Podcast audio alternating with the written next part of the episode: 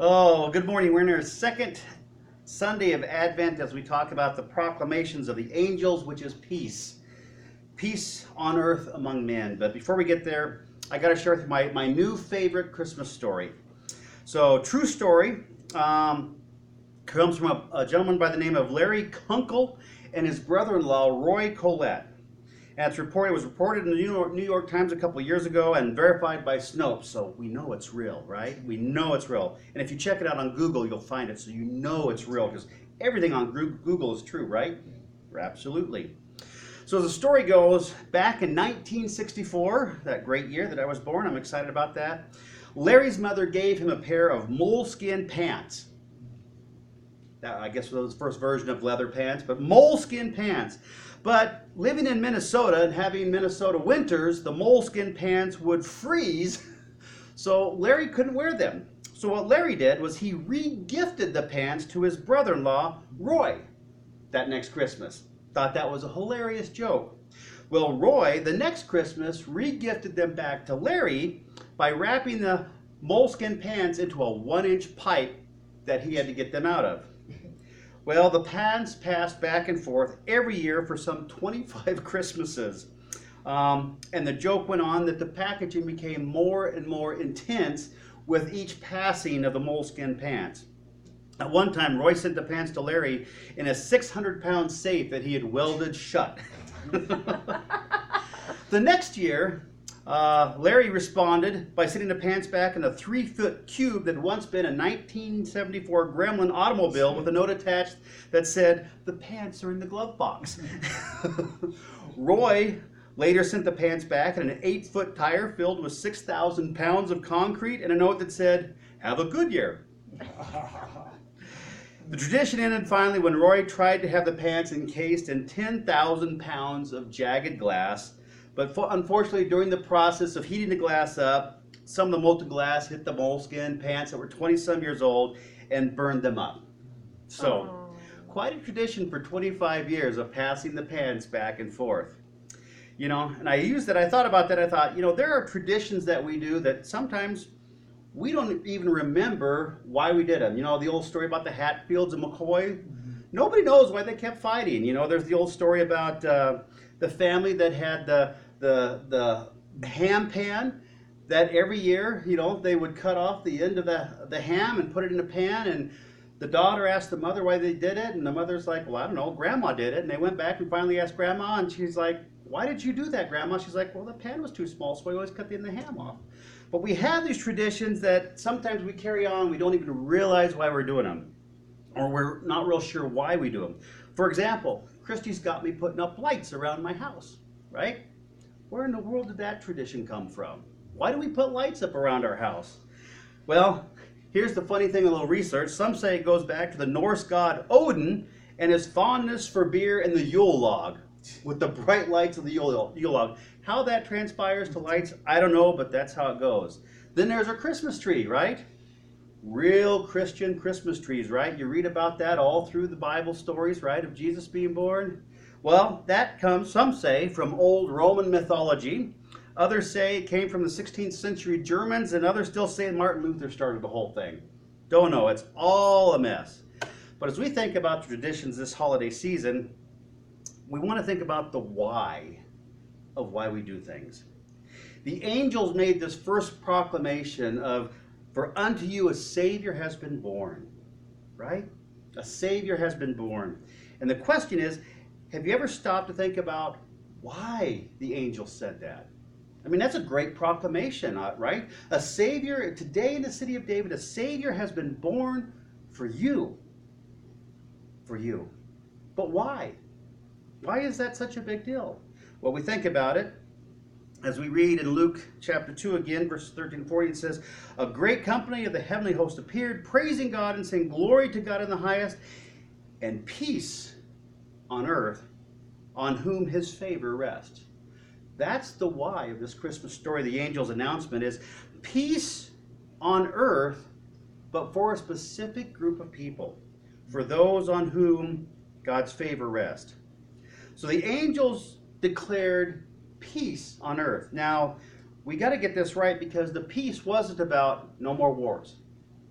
no more strife, no more family arguments. I mean, we still have all that stuff pretty much intact, right? No more political debates. That wasn't the peace that the angel announced, was it? It wasn't the end of all evil and bad stuff in the world when Jesus came on the scene, but yet the, the angel announces this peace. So, what kind of peace was it? Well, it was peace with the relationship with God, the forgiveness of sin, that if God's favor rests upon us, He removes that sin and we once again have peace with God. Well, why is that important? Because we know that we are born into sin and that in that sin that Christ died for us while we were what? Still enemies of God. Still enemies of God. And that's pretty amazing to think about that, that God would come to save an enemy. Kind of makes the impact of the verse that says, Love your enemies, a little bit more impactful, isn't it? Because we were the enemies, and while we were yet enemies of God, Christ died for us to bring us that peace that the angels announced. We see an example of this in Luke chapter 7, where we see um, the woman that in verse 37 says she had lived a sinful life. And then we go on and we see her washing Jesus' feet with her, with her tears and her hair. And in verse 48 of Luke 7, Jesus tells her, Your sins are forgiven. And then in verse 50, he concludes with, Your faith has saved you. And these key words go in peace. Go in peace. And that's where we hit the glory to God in the highest. That we realize that when we come to salvation, God says, Your faith has saved you, your sins are forgiven. Now do what? Go in peace. We, in essence, have that same message to us that once we have that salvation, the call for us is to go forth in life in peace now. Again, there's still family arguments, there's still wars in the world, there's still all that going on, but we have peace with God and so we can have that contentment that God promises us because we are no longer at war with the God who created us. That's a pretty cool thing. Um, in the Expositor's Bible, it talks about this whole thing in Luke 7 with the woman is this. It says, the Bible commentary says, Those on whom God's favor rests are little children, to whom God graciously reveals truth according to his good pleasure. And we see the example of that in Luke chapter 10, verse 21, if you're following with me, where Jesus says, I praise you, Father, Lord of heaven and earth, because you have hidden these things from the wise and learned and revealed this wisdom of heaven to little children.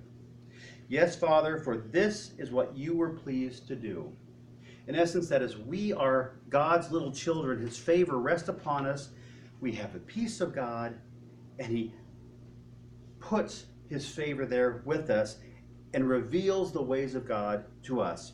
And that's where we see that the ways of the Bible are foolishness to those who don't believe. Because God's favor is not upon them, they're not his little children, and he hasn't revealed that wisdom to them.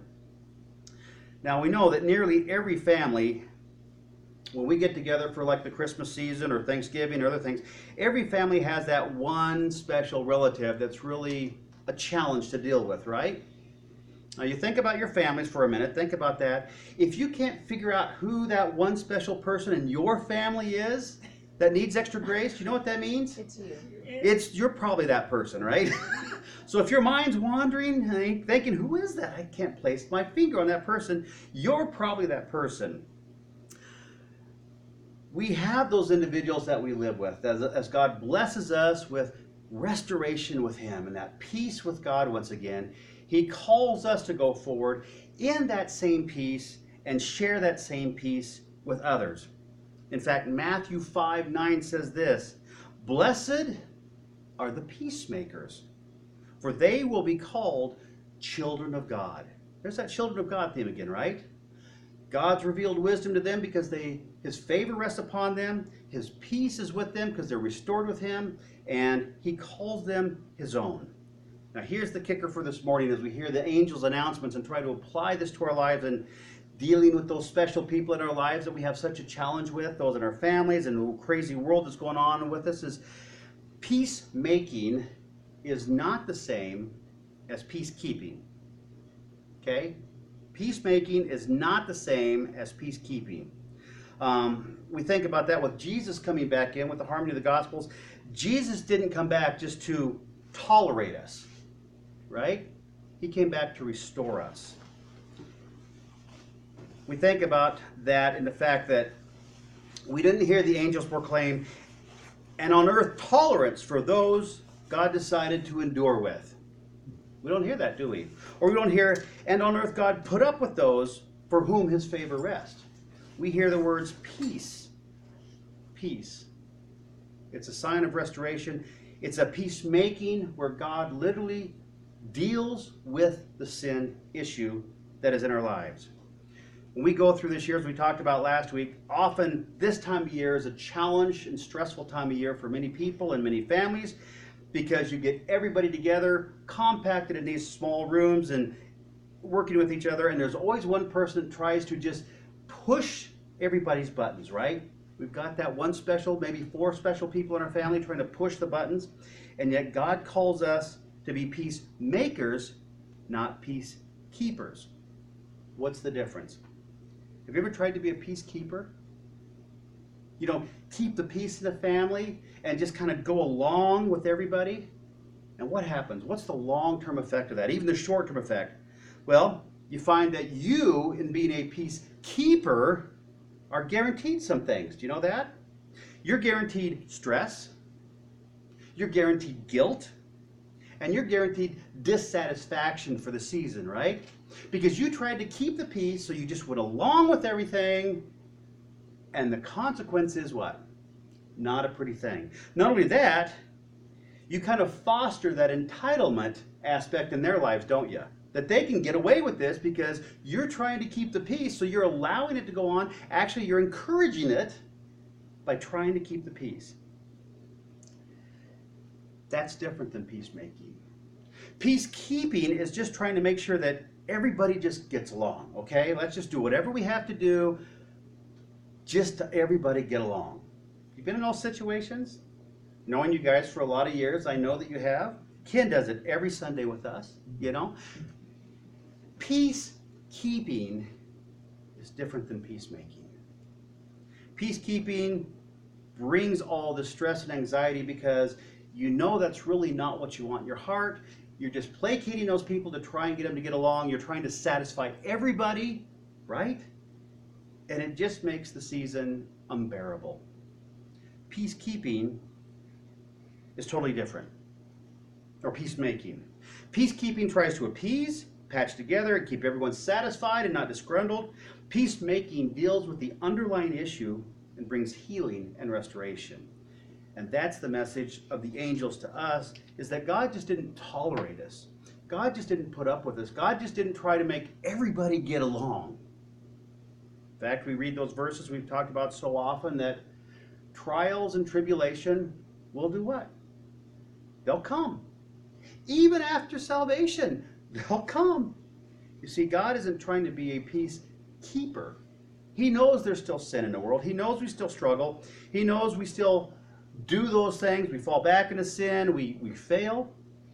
But what God does is deals with the root problem of what's in our life, and that's the sin. We think of the traditions in our season this year and why we do them and why the angels made the proclamation. And we read this in James chapter 3, 17 to 18. It says, But the wisdom that comes from heaven is first of all pure, then peace loving, considerate submissive, full of mercy and good fruit, impartial and sincere, peacemakers who sow in peace reap a harvest of righteousness. Here's the point. This season with our families, and here's the challenge as Christians. We need to more, be more peacemakers than peacekeepers. And what does that mean? That means sharing the gospel message of why Christ really came is more important than looking forward to the gifts that we get, the decorations that we do, and all of that stuff. Now, we do it because it makes us feel wonderful and it brings us into that emotional place of Christmas, which is all good, right? But we know that when we're with family and others, sometimes that's not there. So we realize in this peace making, not peacekeeping, that there are times we need to speak, and there are also times that we need to what? Be silent. Because I've learned, and I'm still working on it, that, and you'll laugh at this hopefully, that just because I'm right doesn't mean I'm righteous. Right? Just because I'm right doesn't mean sometimes I have the right to say something. Sometimes there's things better left unsaid because you know there are those members of, the, of our family that just try and bait us, right? You had that? They kind of put that comment out there and it's like a little fishing lure. You know, that if you're the fish, it's that shiny little bobble out there that makes you what? Just want to bite onto that comment and address it. And they put that out there on purpose. Why? So you'll bite into it. They get the conversation, the argument, the discussion going, and it gets heated and heated and heated. That's where God gives us that wisdom that sometimes we need to say the hard things. Other times we need to make the hard choice to be silent and not bite into that lure, that little bobble, that comment that they make that they know just gets under our skin and pushes our buttons. We need to have the wisdom and the filling of the Holy Spirit to hold back from not saying those things. Peacemakers make those hard decisions. So we think about that this season of being a peacemaker instead of being a peacekeeper. That I've come to realize over the years, especially with our family interactions and all the discussions about Jesus and the gospel, that I've never argued a person into salvation. Have you? those arguments about is Jesus real? Is he the Son of God? Is all that? Why do you go to church? Why do you tithe? Why do you do all these things? I've never been able to argue a single person into salvation. But through our lifetime, Christy and I have loved people into salvation and the coming to Jesus.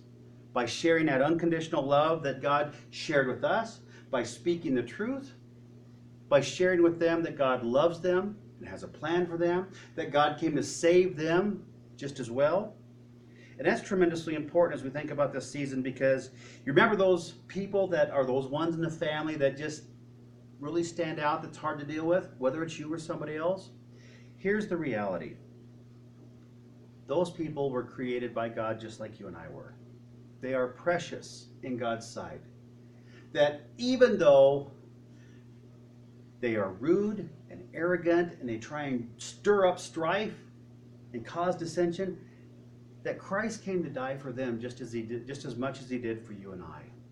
And God is patient and slow, waiting and hoping for them to do what? To come to salvation just like you and I did. So that gives us the big mindset about being a peacemaker instead of a peacekeeper that from God's point of view, God is slowly and patiently waiting for them to hear the gospel message and hopefully respond to it. So they're still going to be arrogant and rude, but God calls us to be those peacemakers, not have and carry the stress of being a peacekeeper. Luke chapter 2, verse 11 says this A Savior has been born to you. A Savior has been born to you. And what does a Savior do? It saves us from that very situation that we cannot save ourselves from. And that's where God intervenes in our life.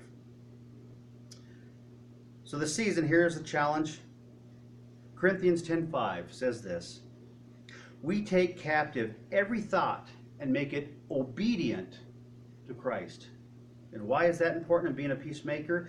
Because it causes us to think about the things that we think about. Does that sound weird? You ever have a family get together, you know you're going to be with some family members, and these things are going to come up, and your mind starts already racing and thinking about how you're going to respond to them this time, and you're going to convince them this time?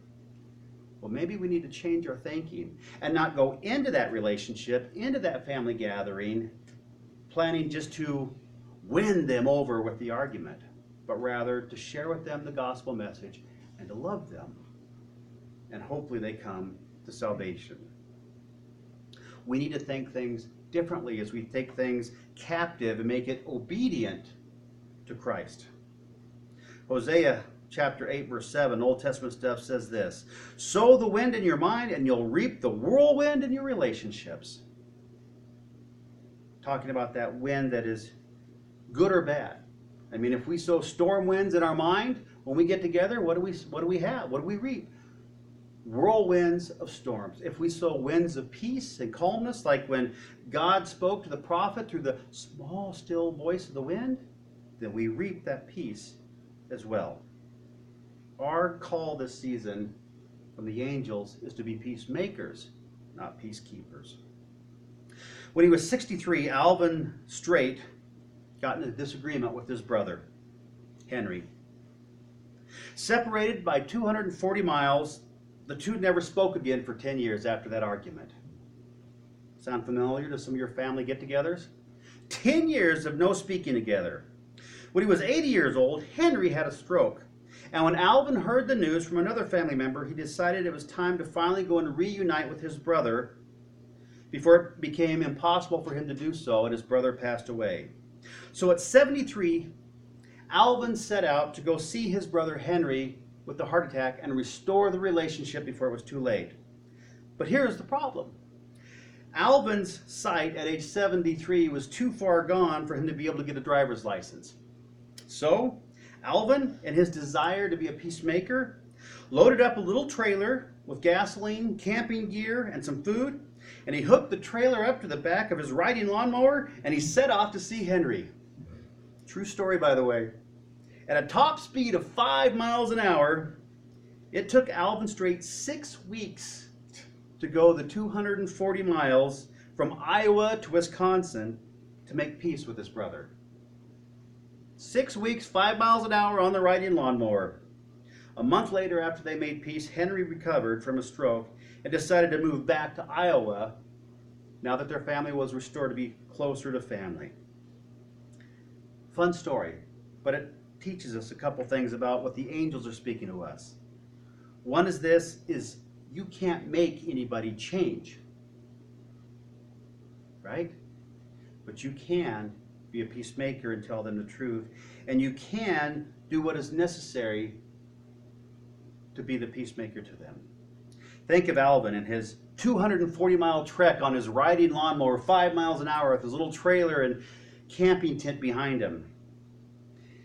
His desire was to restore the relationship, not to convince his brother to change, not to throw it in his face, but to restore the relationship no matter what it cost him to restore that relationship. This Christmas, what's important?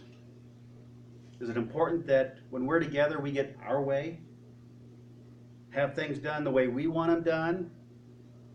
Or is it important that we are speaking to others to make peace, to bring restoration, to show them that God loved us, and since the love of God is in us, that we love them, and that sometimes sacrifice is okay to convince them that we want to have that peace in their life. Luke 2:14 says that the peace on earth on those whom his favor rests are us. We are the ones that are called the little children of God as the angels made that announcement that God reveals that wisdom to us and gives us the Holy Spirit to keep our thoughts in control, to know when to speak, to know when to be silent, to be able to make the sacrifice, to love our enemies and those unlovable people because we realize God is waiting for them to come to salvation too. And that's his heart's desire. And he has instilled that message to come through us. To come through us to them. This season, let us be peacemakers, not peacekeepers, and bring that stress upon us. Not having to appease everybody, but just having to please God. Because in the end, isn't that really the most important thing? Is pleasing God over pleasing others? Let's pray.